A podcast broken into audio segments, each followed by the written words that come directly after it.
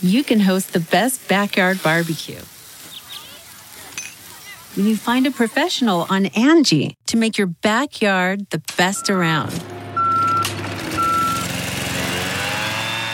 Connect with skilled professionals to get all your home projects done well.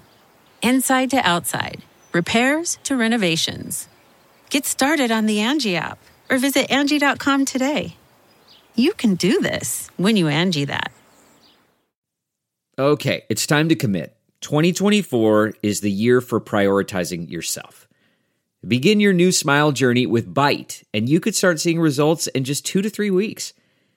Just order your at home impression kit today for only $14.95 at Byte.com. Byte clear liners are doctor directed and delivered to your door.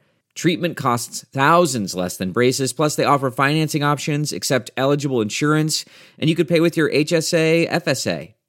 Get 80% off your impression kit when you use code WONDERY at Byte.com. That's B-Y-T-E dot com. Start your confidence journey today with Byte.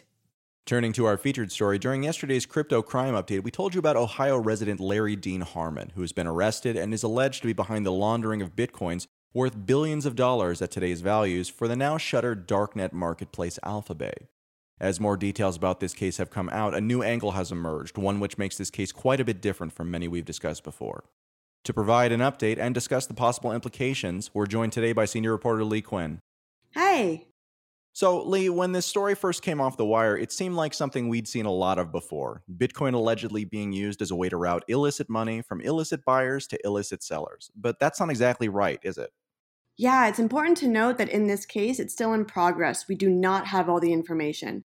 The defendant's family says Alphabay recommended the mixer without any direct contact with Larry and without any endorsement or knowledge on his part. It would be a little bit like if someone read some of my articles and then posted on their site recommending it.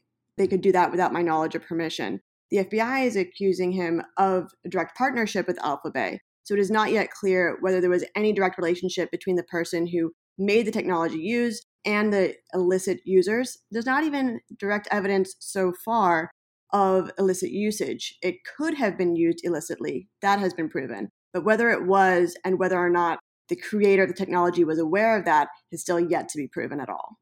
So, Harmon is alleged to have created a tool called Helix, which is what's called a cryptocurrency or a Bitcoin mixer. What's a Bitcoin mixer?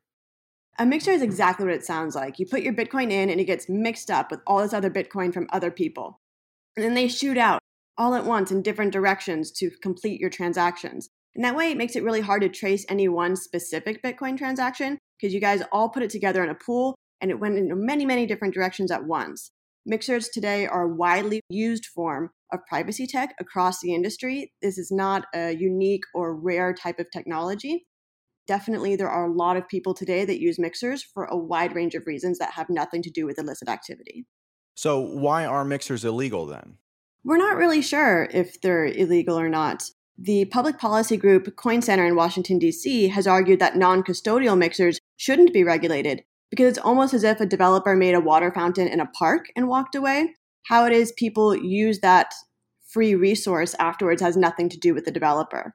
On the other hand, we have seen, for example, in the European Union with AMLD5, that custodial cryptocurrency products, whether they be wallets or other kinds of services, are regulated. So we're not really sure whether or not mixers are permissible or not. We don't there's no specific law against them so far. Certainly in this arrest case, they've had very strong language saying that this kind of privacy technology is a crime. But we're hoping that during the case, people will show that there are opportunities to make mixers in a way that would not violate those laws.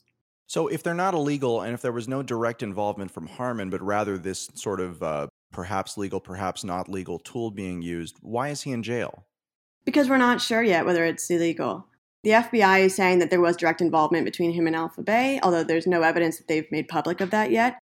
We don't have any law that protects the right to mix Bitcoin. We don't have any laws that protect the right to have private digital transactions. So, right now, there's no protection for this. And there's certainly the case being made on the government side that deliberately obscuring the source of your Bitcoin could be seen as violation of the law, although we're not sure what law that would exactly violate.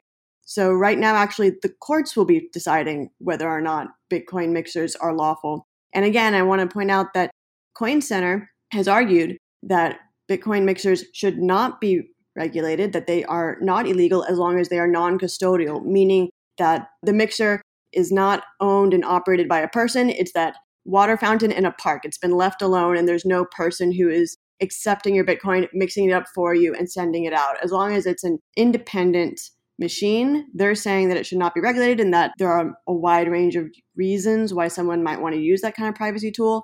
But the fact is that the courts will decide, and we still don't know yet what the status will be for Bitcoin mixers in the United States.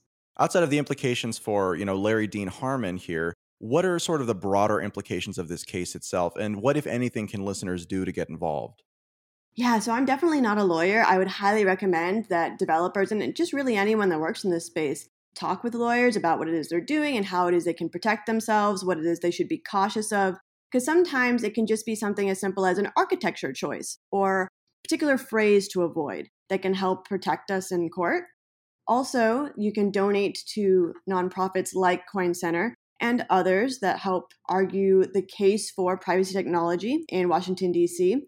And just in general, to be aware, think about the things that you're posting online and make sure that you are prudent and cautious, even though we are very, very excited about the potential this technology has. Well, Leigh, thanks for your time this morning. I know it's a very busy day, and we really appreciate you shedding some light on the issue. My pleasure. And that's the news.